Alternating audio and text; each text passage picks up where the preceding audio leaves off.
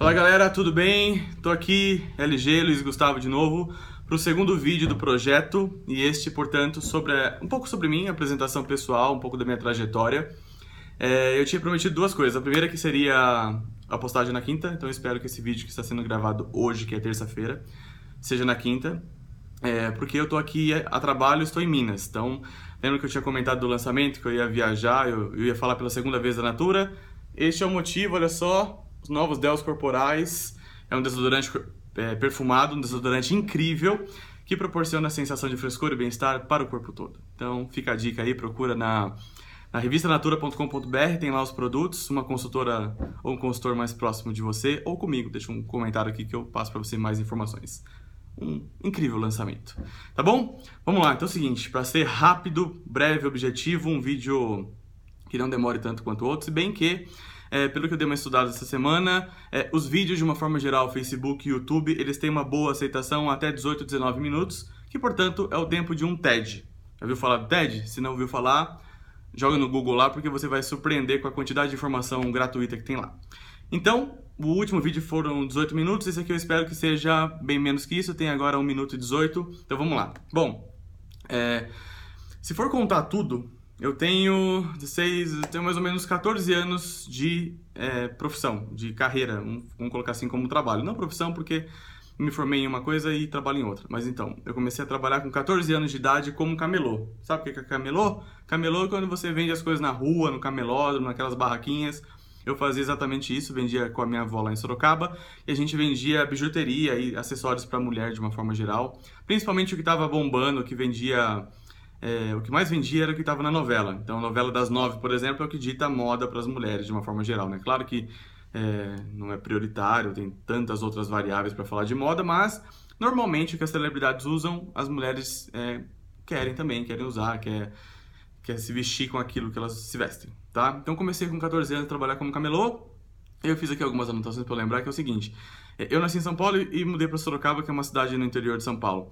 E aí até muito, muita, toda a minha infância, posso dizer que foi muita intensidade para mim o, sonho de ser jogador de futebol, como muitos é, meninos, né? E meninas também hoje em dia.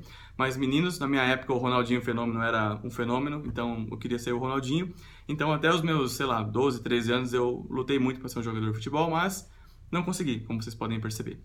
É, então, Fui, comecei a trabalhar com esses 14 anos como camelô e tudo mais. E quando eu tinha 15 anos, surgiu uma oportunidade para fazer um curso é, de uma empresa chamada Escapol, que é uma distribuidora de produtos da Johnson Johnson lá em Sorocaba. Talvez hoje eles até façam a distribuição de outras marcas também.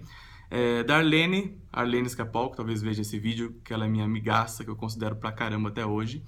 E do Alessandro Escapol, que tem lá em Sorocaba, ele é o proprietário da Batatop, é uma marca que ele criou. Ele está começando a expandir agora com uma franquia de batatas que é incrível, sensacional também. É, eu, enfim, eles são muito importantes para mim porque foi um dos marcos da minha vida, foi uma das metamorfoses disruptivas que eu tive, é, que foi fazer um curso com eles. Então, eles criaram um programa chamado Escapol Solidária, que eles fizeram um processo através de sorteio, teve um critério lá na época, não lembro direito, que alguns jovens de baixa renda, carentes, é, passaram por um período de treinamento aos sábados, é, como se comportar numa entrevista, aprender um pouco sobre informática. É, tinha uma psicóloga que acompanhava a gente, que é a Alessandra, que inclusive ela deve estar vendo esse vídeo e se ela não estiver vendo, alguém vai contar para ela, porque a Alessandra foi muito importante também para mim, porque é engraçado que como psicóloga, obviamente o olhar dela era diferente. E quando eu, eu lembro até hoje isso, quando eu estava terminando o programa, ela me falou: "Olha, você tem que tomar muito cuidado com com suas ambições, com seus sonhos, porque a gente pode se frustrar quando a gente não alcança. E aí, olha só, isso me marcou tanto que até hoje eu lembro dessa frase que ela falou para mim. E foi a Alessandra também que me apresentou é, a revista Você S.A. Olha que interessante. Porque como eu já pensava muito naquela época em trabalhar, em, eu tinha realmente sonho de, de ser alguém na vida, né? Naquele momento, era, ou era ser jogador de futebol, ou era fazer outra coisa da vida, eu queria ser alguém, eu não sabia exatamente quem. E ela me apresentou essa revista, e aí por muitos anos eu li a revista Você S.A., depois eu passei a ler a revista Exame, e foi através dessas revistas que eu estudei, comecei a conhecer mais esse mundo corporativo, o mundo do trabalho, e de uma forma mais abrangente foi isso que me direcionou por um bom tempo. É, tem até um fato curioso sobre isso, que é, nesse período que eu, entre ser camelô e o próximo trabalho que eu tive com 15 para 16 anos, que eu já vou falar sobre ele, é, eu tive um dia de pintor. Então, fui pintor por um dia, por um final de semana, eu, meu irmão, é, meu irmão e eu, é, na casa do meu tio. E aí, no meu caso, que o meu pagamento foi um ano de assinatura da Você S.A. Olha que interessante, porque eu realmente vislumbrava que aquilo ali era um conteúdo importante para mim. E foi, de fato, foi mesmo. Tem uma outra coisa interessante, que tem uma, uma das capas da Você S.A. nessa época, ela tem uma mão, uma mão assim, que fala como que você faz um projeto de vida. Aí fala que você tem que ter metas, acompanhar, monitorar a sua vida financeira, social, familiar e assim por diante. Então foi muito bom para mim. É, e aí depois, quando eu estava no ensino médio já, eu conheci o CIE, que é o Centro de Integração Empresa-Escola, e através do CIE, que eu fui, eu fui durante uma semana no CIE, que era próximo da escola que eu estudava, é, então eu basicamente estudava de manhã, comia um cachorro quente na hora do almoço, que era o meu almoço, era um cachorro quente porque eu não tinha grana de almoçar diferente disso, e eu passava a tarde toda no CIE. Eu ficava lá fazendo curso de, de entrevista, de comportamento, de informática, de um monte de coisa, tudo que eles davam lá, para capacitar a gente para conseguir um estágio. E no último dia que eu estava lá, é, eles me ofereceram algumas oportunidades de estágio, eu fui fazer a entrevista e passei para ser estagiário da Associação Comercial de Sorocaba. Qual era o meu trabalho? Basicamente era ser um telemarketing. Então eu estudava de manhã, almoçava, entrava às duas e até às 10 da noite, todos os dias, um domingo sim, um domingo não, e todo sábado. Meu trabalho era é, checar o crediário dos lojistas. Então, por exemplo, você, alguém, eu, a gente ia numa loja comprar um sapato, por exemplo. Aí eu queria abrir um crediário. Aí o dono da loja, o gerente, alguém ligava lá e falava assim: Olha, o Luiz Gustavo tá aqui ele quer comprar um sapato. Você checa o nome dele para mim, por favor, se tá ok no Serasa, no SPC? Aí eu fazia isso, falava, ah, tá ok, não tá ok, tem uma restrição aqui e tal. Vende para ele, não vende. O cadastro é bom, não é bom. Esse era o meu trabalho, tá? É... Aí foi isso. Aí depois, então foi 14 por 15, 15 para 16. Aí entre 17 e 18 anos, que era a época de pressão vestibular e tudo mais, os meus pais não tinham a menor condição de me sustentar numa outra cidade. E também a cabeça que eu tenho hoje eu não tinha naquela época, evidentemente. E aí o que, que eu pensei? Eu preciso estudar aqui em Sorocaba e eu não consigo sair daqui. Aí eu vou ser absolutamente sincero com vocês porque foi exatamente esse o meu drive de decisão. Uma das capas da Você SEAL da Exame anunciou lá é, 60% dos CEOs, que são presidentes de empresa, o cargo máximo de empresa, os super executivos, têm por formação engenharia. E como eu sempre fui um bom aluno, tanto em português quanto em matemática, por dedicação, não exatamente por, por talento nessas matérias, mas porque eu me dedicava, porque eu queria tirar nota boa, é, inclusive, esse é um, um dos assuntos que eu quero falar em outro vídeo, que é sobre o nosso modelo educacional, né? Porque eu não lembro mais nada do que eu estudei. Então, talvez se, se nosso modelo... Enfim, não vou, vou falar em um outro post, porque esse modelo de educação que a gente tem de escola, ele é o mesmo desde 1860 e 1890, mais ou menos. Todo mundo sentado, tem que responder aquilo que o professor ensina e todo mundo feito em caixinhas. Todo mundo tá em caixinha. Bom, então é isso. Aí eu pensei, bom, se esses caras fizeram engenharia, eu vou fazer engenharia também. Só que eu também gostava muito de economia, porque nessa empresa que eu trabalhava lá na associação comercial, tinha o Rafael, Rafael Nokelli, também deve estar vendo esse vídeo, que ele é um cara muito inteligente, muito culto, e naquela época ele já estava se formando em economia. E depois ele fez matemática e, alguns anos atrás, se formou em direito. E ele também tem um pouco de filósofo. Ele é um cara incrível, eu adoro o Rafael. E ele, ele, me inspirava muito, então eu também prestei para economia, acabei passando nas duas e aí eu escolhi fazer engenharia na Faculdade de Engenharia de Sorocaba, que é uma faculdade filantrópica que basicamente naquela hoje já tem mais faculdades que oferecem o curso de engenharia lá em Sorocaba, mas até eu entrei em 2003 no curso, até 2003 a Faculdade de Engenharia de Sorocaba era a principal faculdade da região para formar e, e disponibilizar para o mercado mão de obra relacionada com engenharia. E eu escolhi fazer engenharia elétrica. Olha que, que super bom senso que eu tive, uma das mais difíceis que tem. Bom, Aí eu entrei na faculdade de engenharia elétrica em 2003. entrei com 17 anos, fiz 18 logo que eu entrei. É, bom, e aí tive muita dificuldade, obviamente, né? Muito difícil fazer engenharia, tive que ralar muito, estudar muito, estudar muito, muito, muito, muito, muito, para conseguir ser razoável na faculdade. Não fui um aluno brilhante, tirei as notas que precisava tirar, fazia as, as provas finais lá em dezembro, quase no Natal ficava lá, mas foi muito bom para mim, porque para mim, o mais importante no meu caso da faculdade de engenharia foi desenvolver o raciocínio, o pensamento, a linha de pensamento para resolver problemas. Para mim, esse foi o principal é, benefício que eu tive da faculdade de engenharia. Claro que os amigos, as amizades tudo mais. E quando eu estava no quarto ano da faculdade, eu fiz parte da empresa Júnior junto com dois amigos, que é o Marcelo e o Genilson. Tinha outras pessoas também, mas os mais próximos a mim eram o Marcelo, que era o presidente da empresa Júnior, e o Genilson, que também era um diretor junto comigo. O meu papel era ser o diretor de marketing. Então, o que, que eu fazia? Eu escrevia a coluna do, da empresa Júnior no jornal da faculdade todo mês. Então, vira e mexe... Vira e mexe não, né? Todo mês eu tinha que escrever algum assunto. Então, falava de empreendedorismo pra caramba, porque a empresa Júnior tem esse movimento. Falava de criatividade, falava de várias coisas. Então, isso me deu um bom, uma boa motivação no final do curso, porque eu entrei na empresa Júnior através do Marcelo com, no quarto ano da faculdade. Então, isso me deu um bom gás, assim, no final. É. E aí, no primeiro ano da faculdade, não consegui nada, né? Obviamente, um curso de engenharia é difícil conseguir um estágio no primeiro ano. Eu fui trabalhar com meu pai, que sempre foi metalúrgico e já estava aposentado naquela época. Ele trabalhava numa consultora fazendo estrutura metálica, uma, uma função meio que de serralheiro.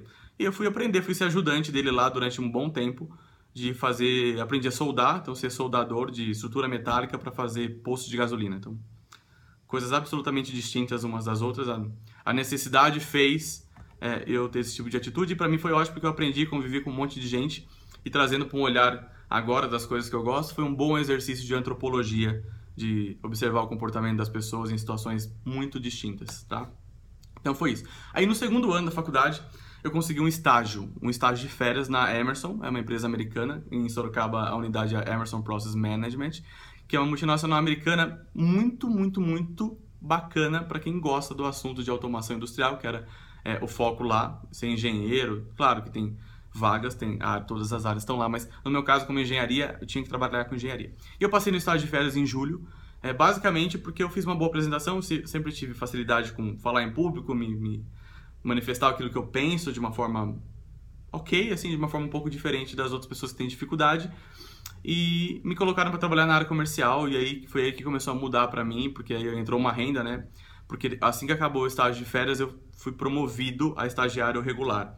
Naquela época não tinha lei de estágio ainda, então eu trabalhava normalmente, então eu trabalhava das 7 da manhã às 5, 5 horas da tarde, entrava na faculdade às 6 e meia e até às 11. Então assim eu fiz do segundo ano da faculdade até acabar o quinto ano da faculdade. Para mim foi incrível, foi demais, conheci muita gente, muita gente que são meus amigos até hoje. Só que tinha um problema, assim, nessa época, eu, já, eu, não, eu não parava para refletir ainda, mas eu tinha um problema que era o seguinte, eu gostava da relação que eu tinha com as pessoas, da, do que eu fazia, que era basicamente negociação de propostas comerciais, de conversar com clientes e tudo mais, só que eu não gostava da essência do trabalho, que era a automação industrial, que era a engenharia. Que eu fui só ter esse insight, esse, essa caída de ficha, para os mais novos, ficha era que a gente usava no telefone, hoje em dia não tem mais. É, caiu a ficha para mim de que eu não, não tinha a menor aptidão para aquele tipo de mercado. Isso só aconteceu depois, quando eu me formei em 2007. E em 2008 eu fui morar em Macaé, no Rio de Janeiro, na região dos lagos, como engenheiro de vendas dessa empresa. É, trabalhar junto com outras pessoas que também eram de Sorocaba. Então, dois deles que são meus amigos até hoje, por exemplo, que foi o Adil, que era o meu chefe, e o Amorim, que, que trabalhava com a gente lá, ele era o gerente de, de, operações, e o Brunão, que morou comigo lá. Tinha outras pessoas também, mas esses em especial é, eram muito próximos a mim. É, então, eles sempre trabalharam com isso e para eles era muito natural. E para mim, vários, vários momentos eu ficava pensando que aquilo não fazia sentido, até que veio a crise de 2008.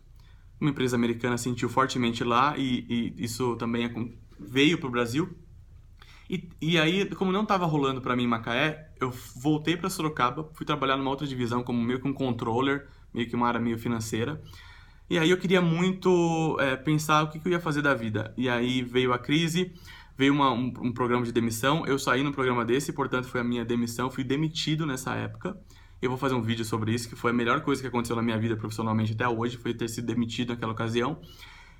Porque assim que eu saí, eu peguei parte da grana que eu recebi de rescisão e eu contratei a Companhia de Talentos, que é uma das maiores agências de desenvolvimento de jovens, de programas de estágio e trainee do Brasil, fundada pela Sofia Esteves, e hoje ela é gerenciada, ela é, ela é dirigida, a CEO é a Maíra, é uma pessoa incrível também, inteligentíssima, é, e eu contratei eles para fazer comigo um processo chamado POC, Programa de Orientação de Carreira, e aí nesse POC surgiu para mim lá um, um, belo de um insight que é assim, cara, você tem muito perfil para trabalhar com marketing, com trade marketing, com essas áreas que envolvem negócios, mas tem marketing, tem criação e tem criatividade. Isso faz muito sentido para você, então procura trabalhar com isso. E nessa época, como nada é por acaso, eu recebi um vídeo falando assim: a gente quer se apaixonar por você. E nesse vídeo contava, se você tem espírito de liderança, criatividade, quer mudar o mundo, se inscreva aqui nesse processo seletivo. Para resumir a história, era a Natura, era o programa de treininho da Natura, que depois de seis etapas ela revelou que era a Natura, e depois de dez etapas eu fui aprovado nesse programa, junto com outras 34 pessoas, portanto um grupo de 35 trainees, nós entramos na turma de trainees de 2010 da Natura. Eu fiquei dois anos nesse programa de trainee, passei por três áreas distintas, trabalhei com operações e logística, trabalhei com marketing, depois trabalhei na área comercial. Depois que acabou esse programa, eu fiquei como coordenador da área comercial, a área que a gente chama na Natura de planejamento mercadológico, que foi uma experiência incrível, absolutamente incrível, com pessoas incríveis, com um trabalho incrível, de muito, muito trabalho, mas absolutamente recompensador. Quando estava eu a flor da idade, digamos assim, trabalhando na empresa que eu queria, depois de ter tra é, trabalhado e passado por tanta coisa, até conseguir chegar num estado que eu conseguisse usar os meus dons e talentos no meu trabalho, eu fui surpreendido com uma doença crônica nos rins, onde eu fui acompanhado durante um tempo, até que chegou um momento que a médica falou assim: ou você vai fazer hemodiálise, ou você vai morrer. Foi essa mensagem que eu recebi. Foi um baque, naturalmente, e eu fui fazer hemodiálise e coloquei um catéter, então era um tubo que saía aqui e três vezes por semana eu fazia hemodiálise, uma sessão de hemodiálise, para quem não conhece, dura quatro horas. O que, que eu pensei? Falei, eu não vou me entregar e eu quero que as pessoas saibam o menos possível, porque eu não quero mudar nada na minha vida. Eu quero positivar isso, porque eu sei que uma hora ou outra a situação vai mudar. Eu tinha isso, coloquei na mão de Deus e falei, vou em frente. O que, que eu fiz? Eu. No tempo que eu ficava na hemodiálise, eu ficava lendo. Então, para de novo, resumir essa história porque a história é longa, eu fiz hemodiálise durante um ano.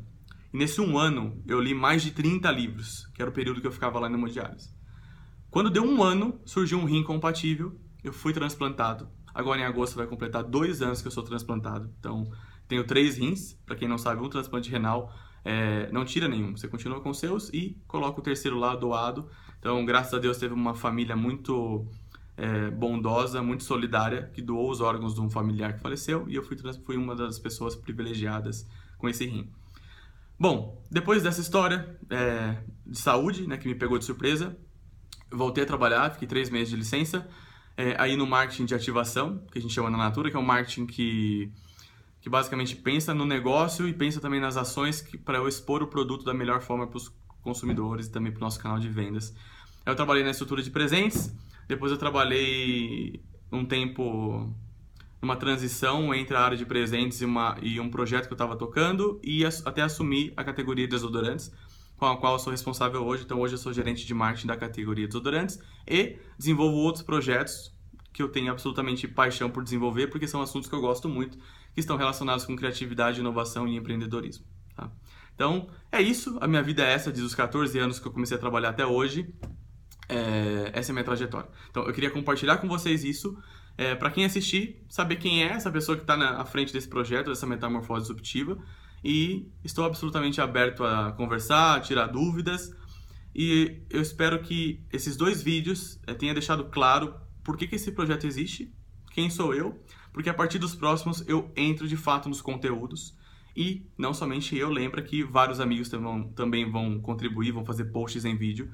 E tem coisa muito legal vindo por aí. Mas muito legal mesmo. Muita gente ansiosa para começar a postar. Tá bom? É isso. Lembra a hashtag do projeto é, Hard Work Smart, que é trabalho duro, trabalho com inteligência. E compartilha. Compartilha o vídeo, indica para os amigos, indica para aquela pessoa que você sabe que vai gostar. E meu primeiro, meu primeira série de vídeos, que eu, eu, imagino que um só não seja suficiente, eu vou fazer uns três ou quatro, será sobre entrevista de emprego, entrevista de estágio, entrevista de trainee. Tá bom? A minha visão sobre esse processo de entrevista. Um abraço para todo mundo, sucesso, tamo junto, até mais.